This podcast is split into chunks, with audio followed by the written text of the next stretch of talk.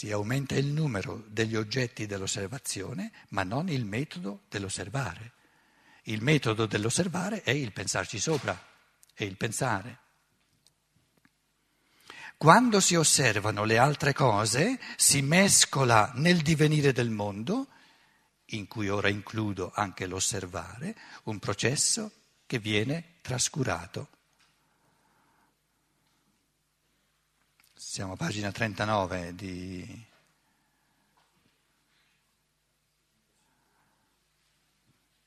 Eh, la, la sest'ultima riga, capito? Quando si osservano le altre cose si mescola nel divenire del mondo, in cui ora includo anche l'osservare, un processo che viene trascurato. È qualcosa di diverso da ogni altro divenire, qualcosa di cui non si tiene conto. Normalmente noi non osserviamo, non percepiamo il nostro pensare, perché rivolgiamo il pensare alle cose su cui pensiamo. È un momento di eccezione, un, un, un, diciamo, facciamo un'eccezione quando rivolgiamo il nostro pensare non alle cose ma al nostro pensare stesso, cioè quando ci chiediamo che cosa faccio io continuamente quando penso sulle cose. Quindi in questo momento invece di pensare sulle cose penso sul mio pensare sulle cose. Però il mio modo di pensare sul pensare non può essere un altro di natura diversa che il mio modo di pensare su tutte le altre cose. Ma quando considero il mio pensare non c'è più nessun elemento trascurato, poiché quello che ora rimane nello sfondo è a sua volta soltanto il pensare. L'oggetto osservato è qualitativamente uguale all'attività che su di lui si dirige. In altre parole, quando io penso a una mela e col pensiero voglio, voglio cogliere l'essenza della mela, ho un problemino, perché mi dico, ma come faccio io a sapere se con un elemento puramente spirituale che è il pensare, che non si può né mangiare né tagliare a fette, come può un elemento puramente spirituale capire, penetrare nella natura di qualcosa che è materiale, come una mela? Quindi il problema della conoscenza è la disparità, no, perlomeno apparente, tra un elemento puramente spirituale che è il pensare e eh, le cose sulle quali pensiamo che invece sono materiali o perlomeno ci appaiono materiali. Come posso io, con un processo puramente spirituale, capire la natura di qualcosa che è materiale? Come può il pensare capire la mela? Il pensare spirituale, la materia materiale? Eh, eh, sono disparati l'uno verso l'altro. Questo problema, questo grosso quesito, se il pensare sia lo strumento adatto per capire qualcosa che gli è del tutto estraneo, questo problema non ce l'ho quando penso sul pensare, perché resto nello stesso elemento. Perché se il pensare non è, come dire, ehm, ehm, No, se, se, il pensare non fosse competente sul pensare, non sarebbe un pensare. Soltanto il pensare può essere competente in fatto di pensare. Perché parla di se stesso. Quindi quando pensiamo sul pensare è l'unica eccezione dove noi col pensare restiamo nello stesso elemento. In altre parole, quando, parliamo, quando pensiamo sul pensare, andiamo a colpo sicuro, perché restiamo nel nostro elemento. Quindi tutto quello che una persona dice sul suo pensare va benissimo. Non può essere sbagliato, perché non esiste il pensare in assoluto, parla del suo pensare, ci dice, ci narra quello che sta, che sta tirando fuori.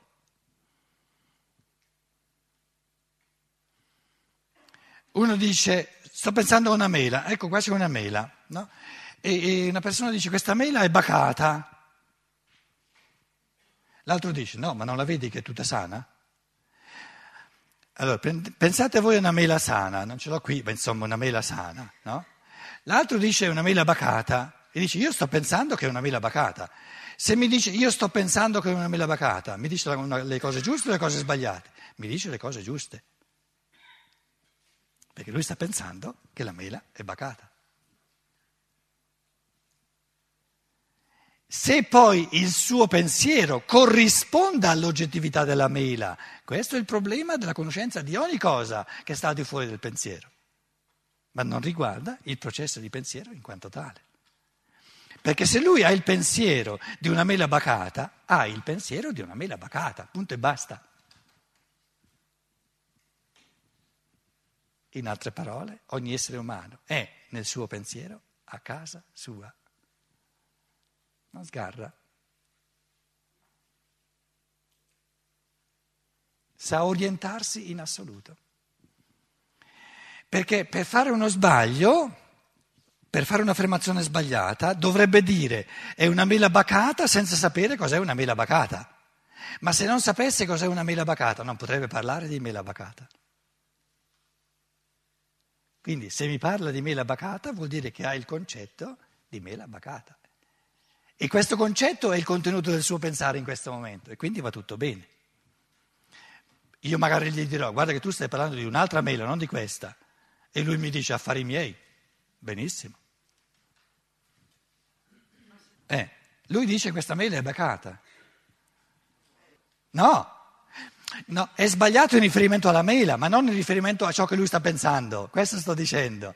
Lui questo sta pensando. Quindi riferito al suo pensare è sempre giusto.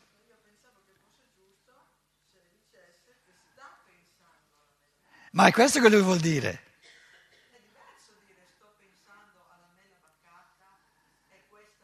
No, lo diciamo noi, il contenuto del suo pensiero è una mela bacata. Capisci? Il contenuto del suo pensiero in questo momento è una mela bacata che poi il suo pensiero attuale non corrisponda, corrisponda o no, a questa mela che sta qui, questa è un'altra questione, è tutta un'altra questione. E stiamo cercando di distinguere queste due questioni, altrimenti non torniamo indietro al pensiero in quanto tale, restiamo alle cose. In altre parole, ognuno quando pensa in questo momento, no? Pensa quel che pensa, punto e basta. Cioè non si può dire giusto e sbagliato, è così com'è. E perché è così com'è? Perché lo produce lui o lei.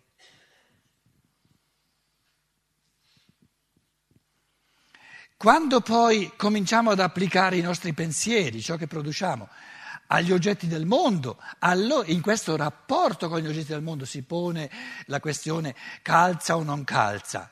Ma non è, di questo che stiamo parlando, stiamo parlando del pensare, dei contenuti del pensare come prodotti dall'individuo pensante stesso. E sono di volta in volta quelli che sono. Sono di volta in volta quelli che sono. Perché adesso tu dicevi no, questa mela non è bacata, è sana. E se lui ti dice sì, per te che sei abituata a mele, eh, che ormai quelle veramente buone non ci sono più, per te è sana questa mela.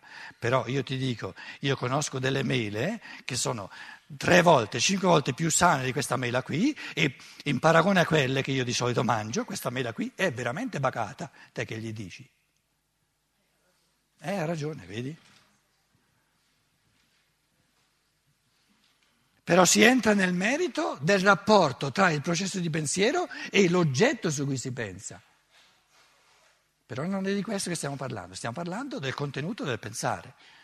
E il contenuto del pensare è così come ognuno lo produce, tale e quale.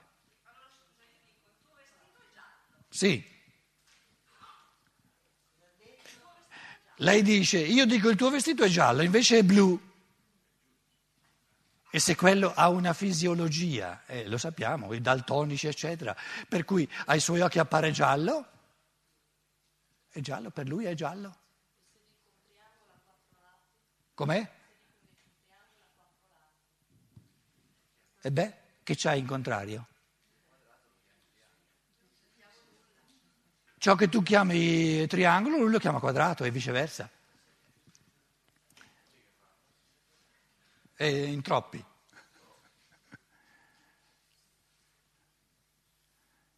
Cioè bisogna allora chiedere cosa intendi tu per triangolo, cosa intendi tu per quadrato. E cosa intendi tu per, per, per quadrato, cosa intendi tu per triangolo? Ma questo è una, è una, diciamo, è una disamina sul rapporto tra il pensare e i contenuti del mondo. Noi stiamo parlando del pensare. Quindi se mi dice un triangolo a quattro lati, un triangolo a quattro lati, la domanda sul pensare non dice è giusto o non è giusto, questa è una domanda successiva. Mi, la domanda sul pensare è un triangolo a quattro lati, momento, che pensiero è? Che tipo di pensiero è? A cosa stai pensando? Descrivimi un po' meglio cosa pensi. È un triangolo a quattro lati momento. Ma allora cosa intendi tu per triangolo? Vedi che allora lasci via questo dogmatismo che appiccica subito giusto o sbagliato e ti occupi di quello che lui sta elaborando nel suo pensiero, che sono due questioni del tutto diverse. Perché allora gli posso dire, ah, adesso ho capito, quello che tu chiami triangolo, io lo chiamo quadrato. E allora va tutto bene. Perché deve lui chiamare triangolo ciò che tu chiami quadrato, anziché tu adattarti a lui e chiamare quadrato ciò che tu chiami triangolo? Perché devi imporre a lui i tuoi concetti, anziché lui no, ti convinca dei suoi concetti?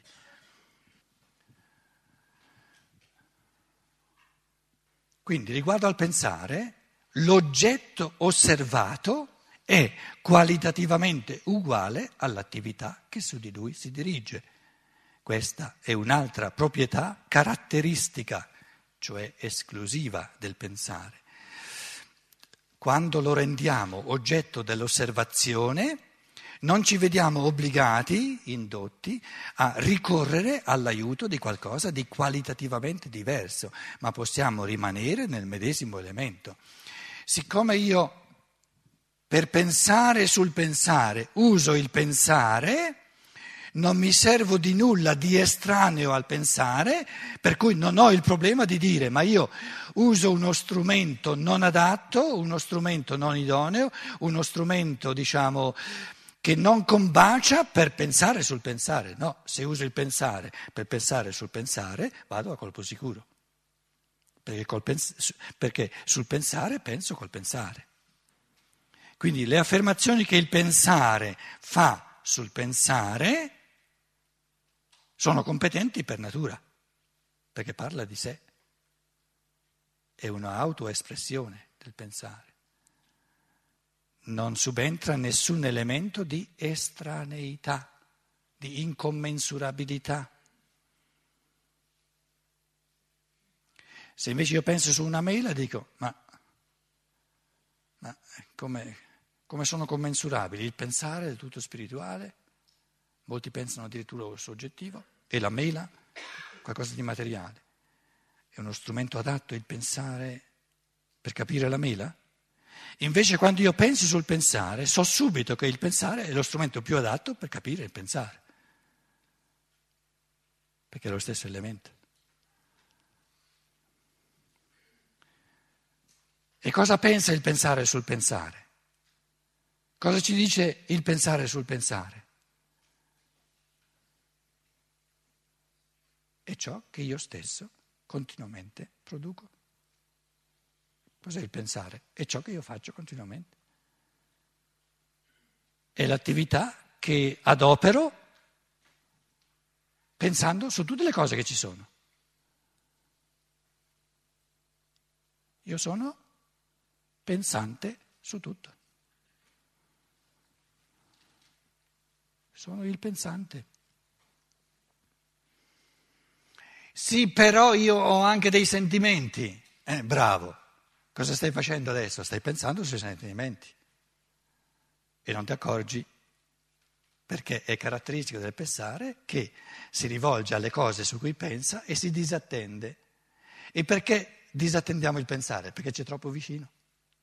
Siamo noi stessi. È la nostra natura. Non possiamo fare altro. E siccome andiamo così a colpo sicuro, non lo notiamo. Quando il violino va, quando va tutto bene, non notiamo il violino, godiamo la musica. Quando è che si nota il violino? Quando si intoppa. Come mai non notiamo il pensare? perché va tutto bene. Com'è? E quando è?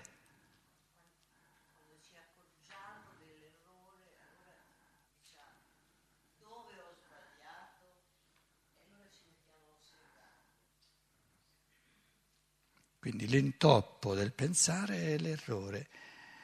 Ma eh, prima dicevo che andiamo sempre a colpo sicuro sul pensare, com'è l'errore?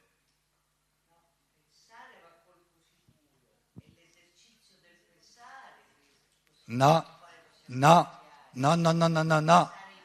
No, il pensare come attività va sempre a colpo sicuro, perché è così com'è. Invece il pensato, cioè gli oggetti su cui pensiamo, quindi diciamo, le cose che dico sulla mela possono essere vere o sbagliate riguardo alla mela. No, no, no, allora l'oggetto del pensare, capito? I concetti, i prodotti del pensare possono essere più o meno giusti, ma non il pensare, perché il pensare è un'attività. E qual è l'intoppo dove ci accorgiamo del pensare? No, il sonno. Il sonno. Nello svegliarmi mi accorgo, ah, c'è stato un intoppo, c'è stata un'interruzione. E questa attività assoluta ricomincia. Ma in quanto attività è senza intoppi fino al prossimo addormentamento. E l'errore non, non intoppa nulla. L'errore non, non è un intoppo a questa attività. Quindi io ho la percezione di essere pensante quando mi sveglio, poi fino, fino, ad addormentarmi. Se non ci fosse il dormire, se non ci fosse l'interruzione della coscienza pensante, non potremmo avere la coscienza dell'io pensante abbiamo la coscienza dell'io pensante soltanto perché c'è ogni notte l'intoppo, si ferma, come la corda del violino che si spezza e lì ti accorgi del violino. Prima non ci, non ci badavi. Quindi il motivo per cui noi sovrattendiamo, disattendiamo il pensare è che dalla mattina alla sera pensiamo senza intoppi.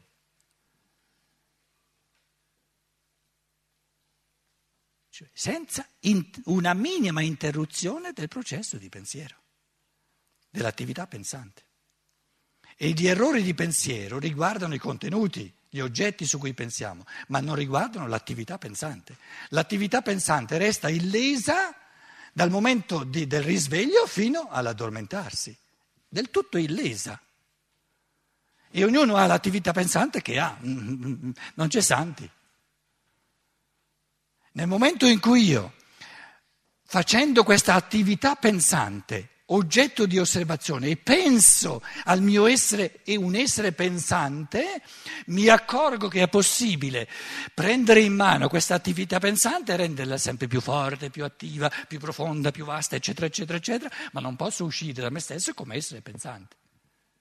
Posso imparare a pensare meglio, a pensare più coerentemente, eccetera, eccetera, eccetera. Ma non posso uscire dal fatto di, essere, di essere un essere pensante, dovrei smettere di essere un uomo, un essere umano.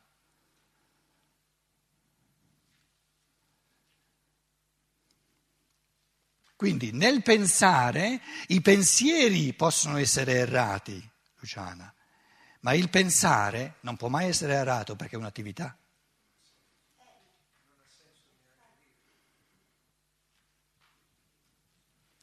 Distinzione importante.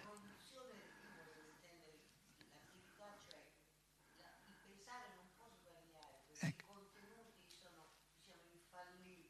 No, no, no, no, l'attività è sempre è illesa.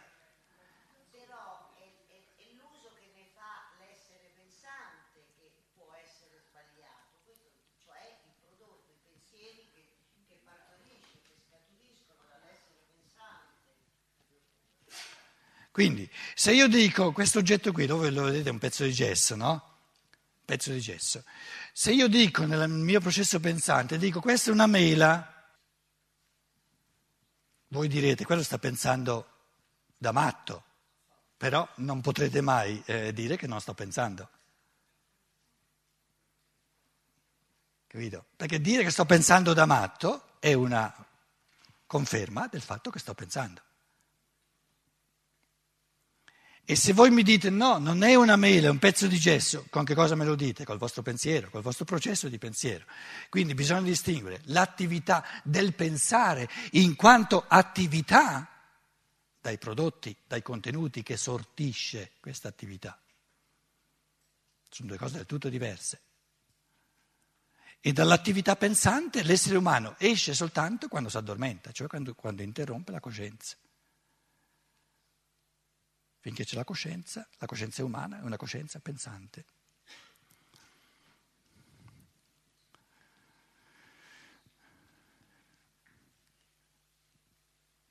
Quando lo rendiamo oggetto dell'osservazione, non ci vediamo obbligati a ricorrere all'aiuto di qualcosa di qualitativamente diverso, ma possiamo rimanere nel medesimo elemento.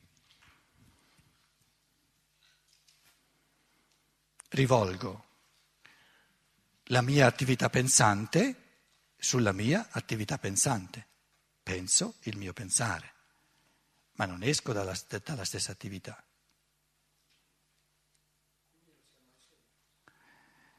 Non si è mai soli, se vuoi, il risvolto psicologico però del pensare.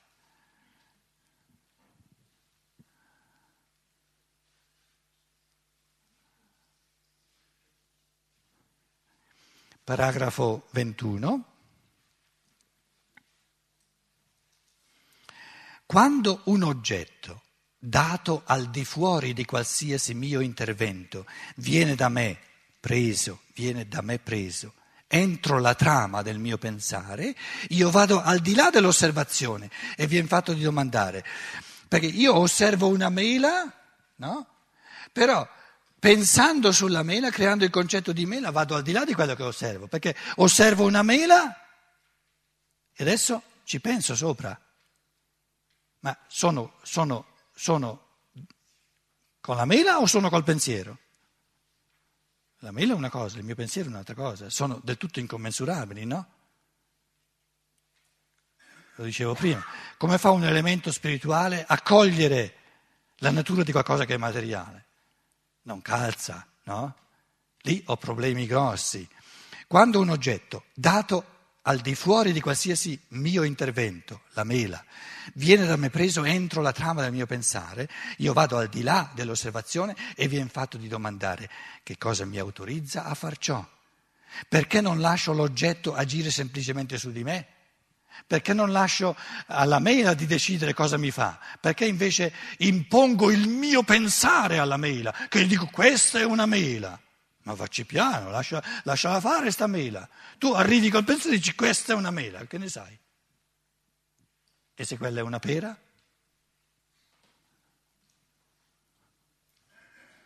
Se è un'allucinazione?